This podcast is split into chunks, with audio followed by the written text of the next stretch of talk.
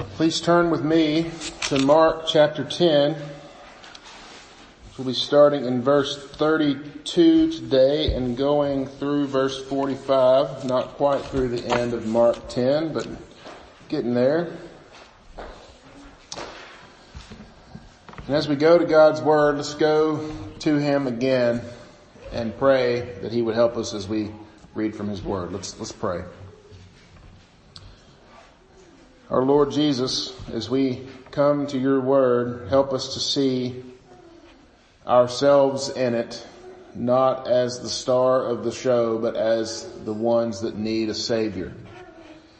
Remind us why we need a savior, Lord Jesus. Show us our need for you because we forget that more than we forget anything. Make us wise to that that we need you more and more. Convict us of our sin.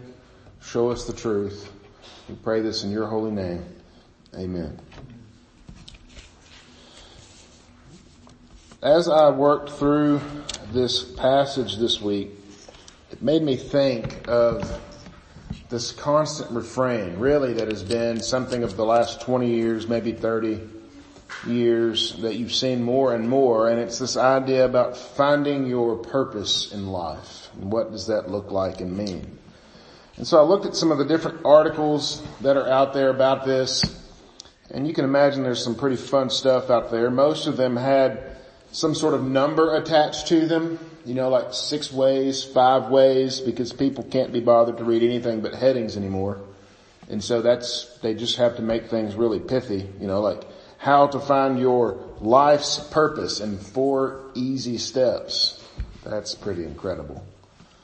Alright, 10 tips to learn how to find your passion. Not nine, ten. Seven tips for finding your purpose like it's a hidden gem and this person is going to provide you with the treasure map. You just have to go look for it. This is the way that our society is structured. It's really the way that it's always been structured, honestly, since people have been in societies, and it's this, basically, who is the best? Okay, then I want to know how to be like the best, so I'm going to read their life. I'm going to read how they do life. Our lives are following the pursuit of some kind of thing in society. Money, reputation, power, and it's all simply for the sake of having them. You ask a person, why do you need more money? If they already have all that they want, and they'll just say, well, I, I need more money to, to have more money, more stuff. Why do you want more reputation? Well, I want to be, uh, I want to be important. Why do you need more power? Well, to, to be powerful. It's interesting the, the answers that people will give to questions like that. So, it shouldn't come as any surprise to us then, if people have always been that way, to find people in the Bible acting like this, and that's sure enough what we find. We see it all over the place in the scriptures, and in today's passage we see the disciples of Jesus Christ acting like this again. This isn't the first time that they've done this, and they want to be the best. Is it wrong to have goals? No. Is it wrong to want success and to work hard for things? Absolutely not. In fact, we should be doing those things. We are made to be hard workers and to want to do things.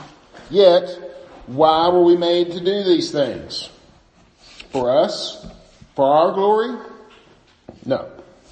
In our text today, we'll see the answer come right to the top and we'll see how Jesus navigates through it to help us find what should be important to us then.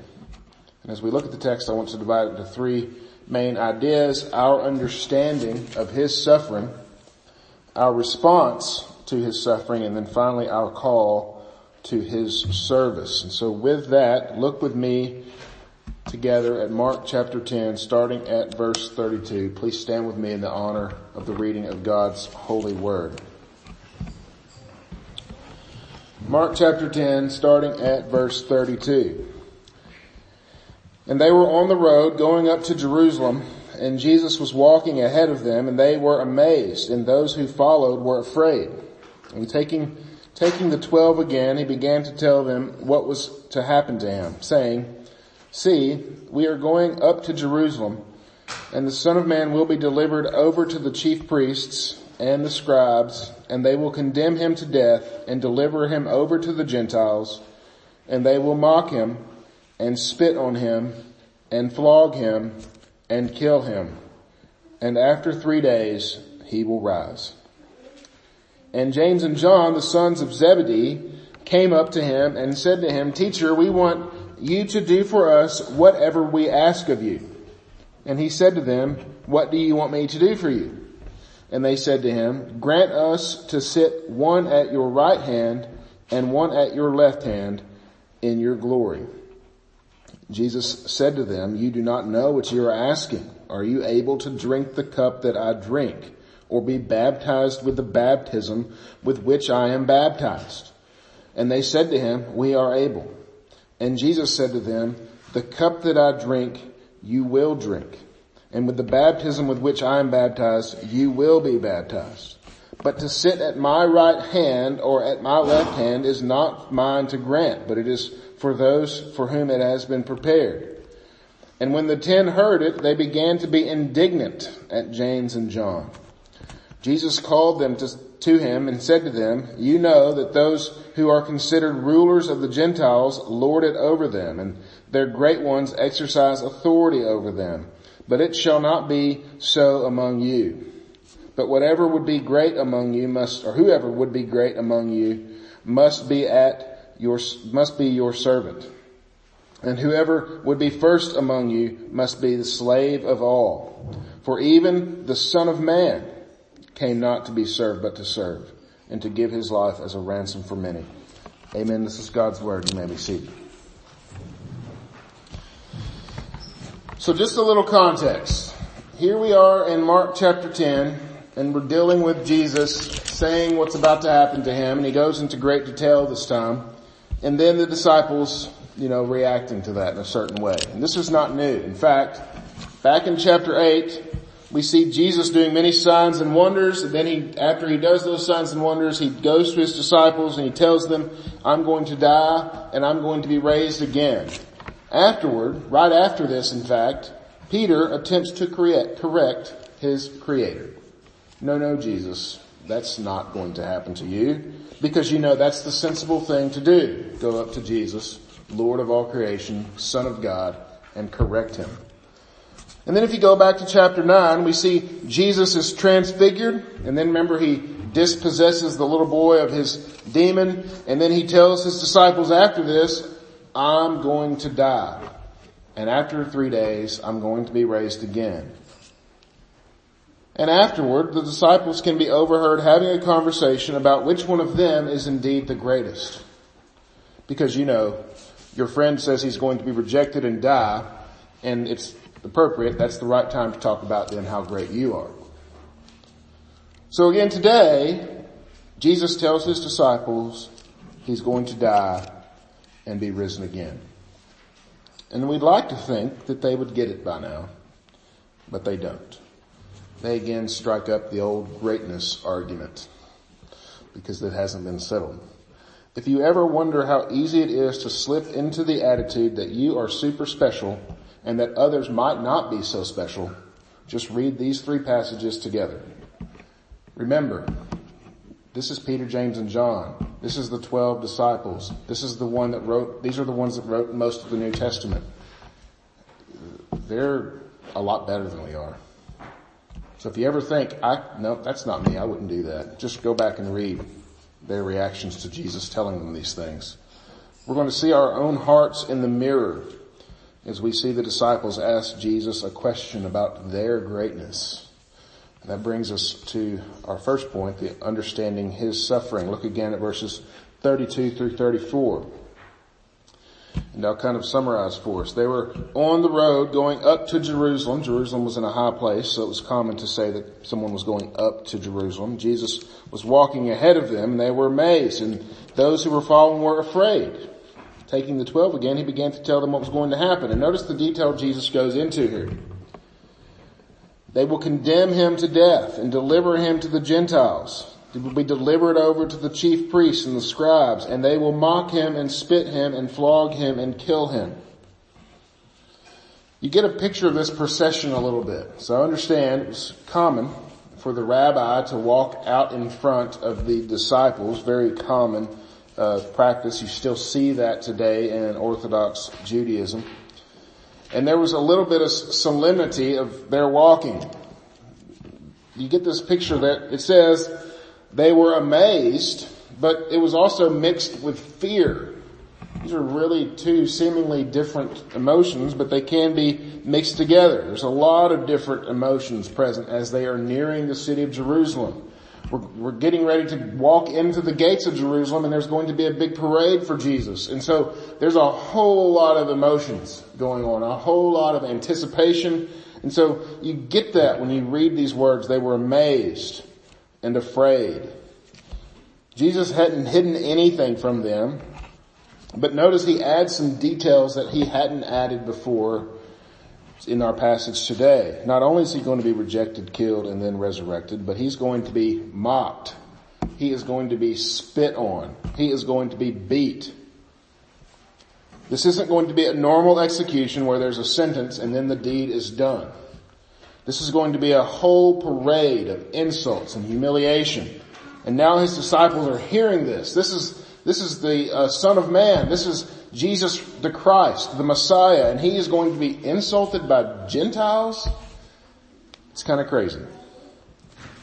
So as we read these words, again, put the whole book into context here. Most of Jesus' interactions with people have been miraculous, right? He's, not only has he worked signs and wonders, but he's also been very gentle and he's been very caring among the people that he's been with. He's loved the people of Galilee as he, as he was around the Sea of Galilee and then the Decapolis as he went to those Roman cities and then even in Samaria as we read in other gospel accounts. And, and now he was going to go into Jerusalem and be mocked and beaten and spit on and killed for what?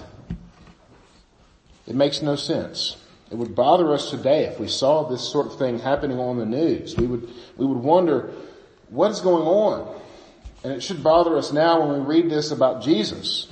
This man has done nothing wrong and he's, but he's upset the religious authorities and he's put them in their place in several times and we've read about that and now he is going to pay for that indiscretion.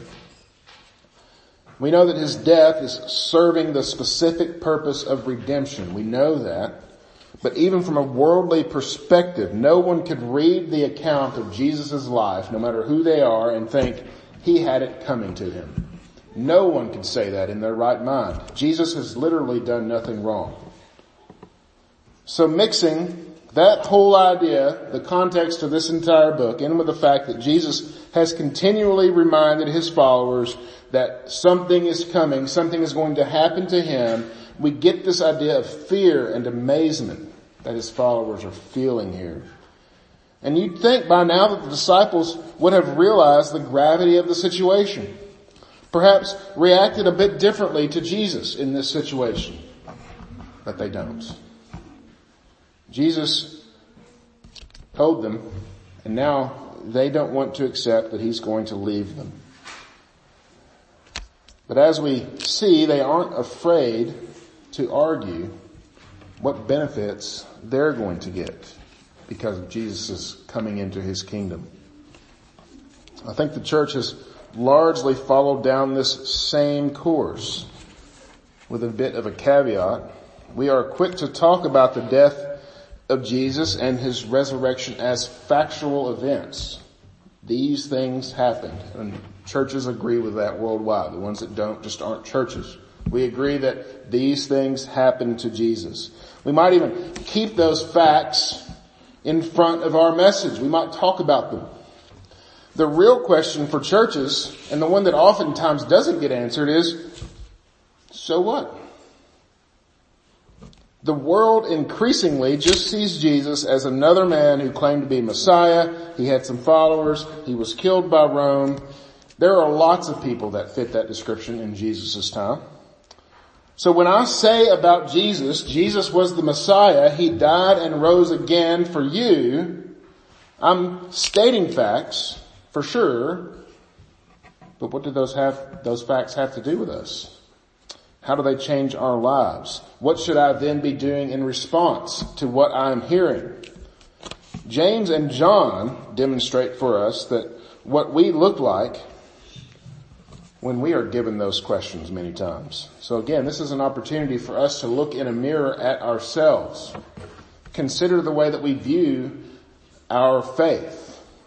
And that brings me to the next point, our response to his suffering. Look with me at verses 35 through 37. So again, read 34 again, and they will mock him and spit on him and flog him and kill him. And then look at 35, and James and John, the sons of Zebedee, came up to him and said, Teacher, we want you to do for us whatever we ask of you. And he said to them, Jesus was very kind and gentle, what do you want me to do for you? And they said to him, grant us to sit one at your right hand and one at your left in your glory.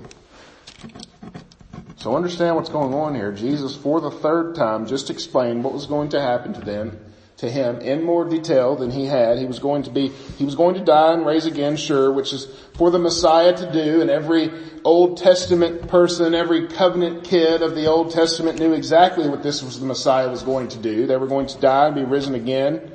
So James and John, being those covenant children, knew exactly what this meant. Jesus was about to sit on his throne as the King of Kings, the eternal King of David's throne. He was going to do that and they being his very close friends could probably get a slice of the pie if Jesus was into it. If you read Matthew's account of this in Matthew chapter 20, not only are James and John asking this, but James and John's mother actually gets into the action.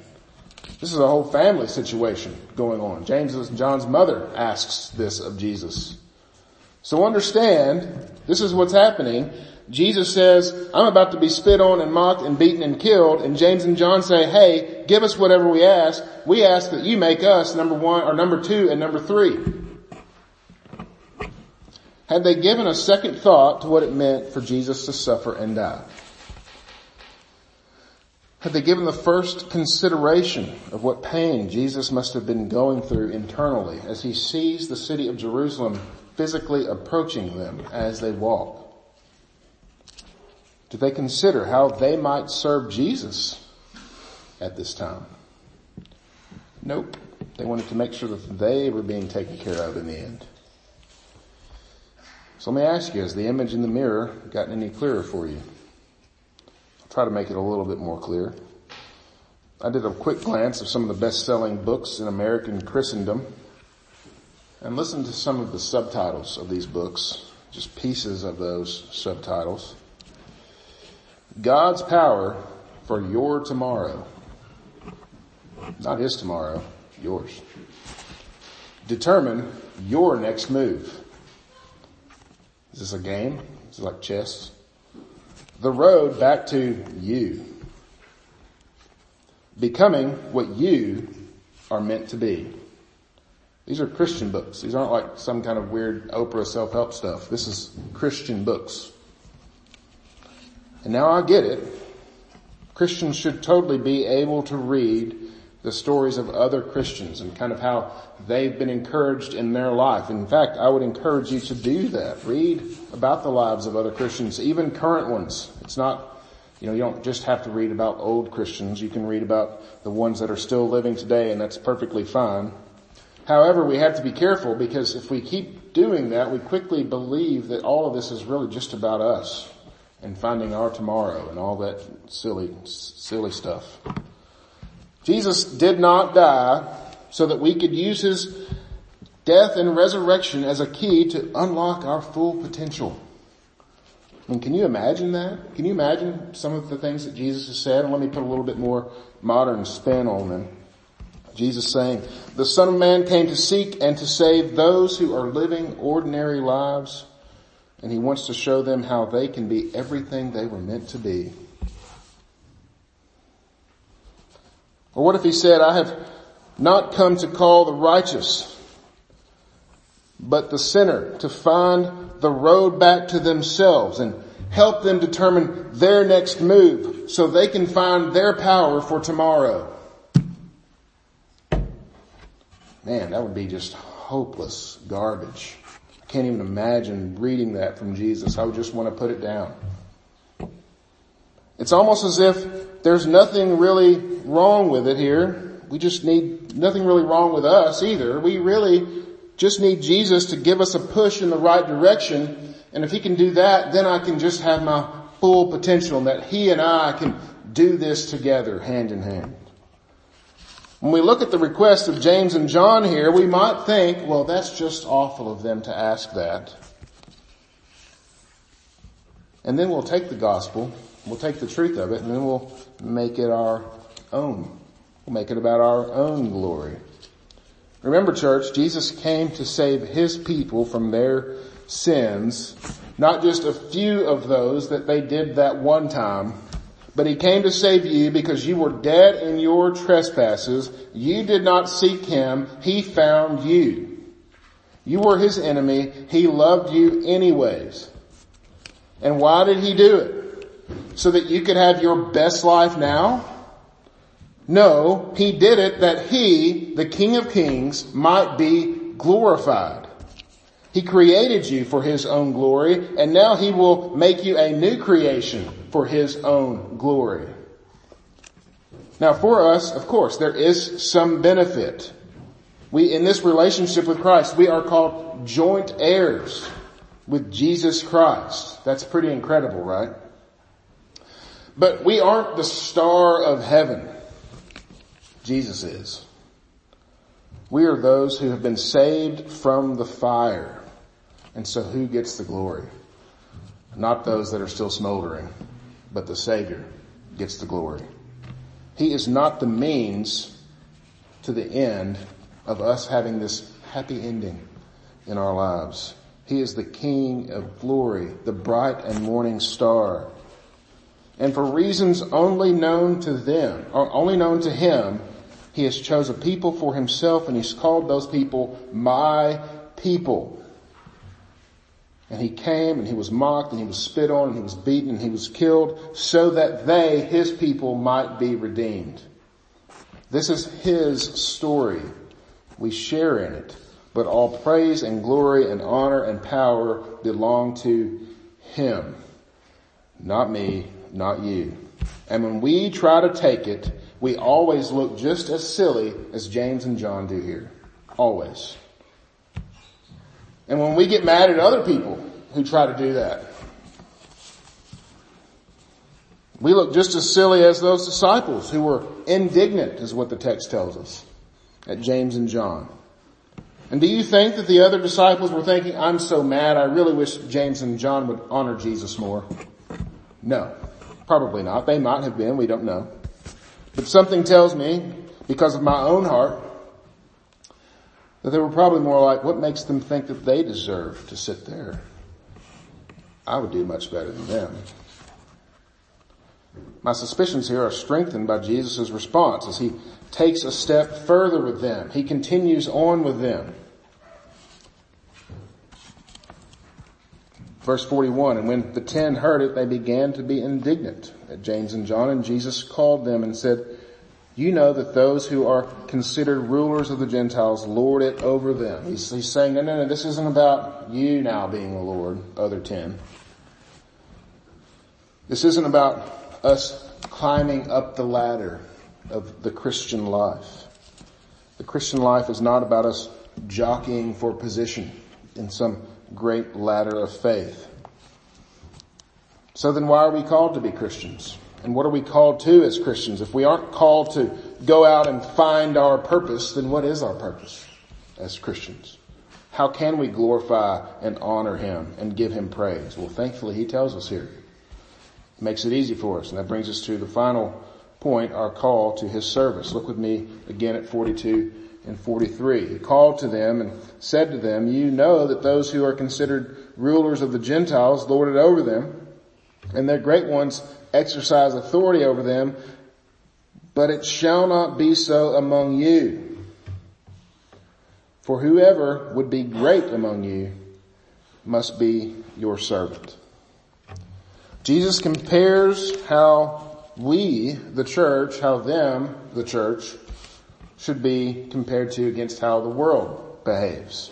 In the world, it's perfectly fine to kind of jockey for position as it were, and even we get the idea that the way the authority manifests itself, of the authority that Jesus is talking about, definitely the authority that we've seen in different ways over our lives, is that in the world, this kind of authority can be domineering or autocratic, where each person is trying to be not only just in charge of something, but being in charge of everything. And everyone wants that.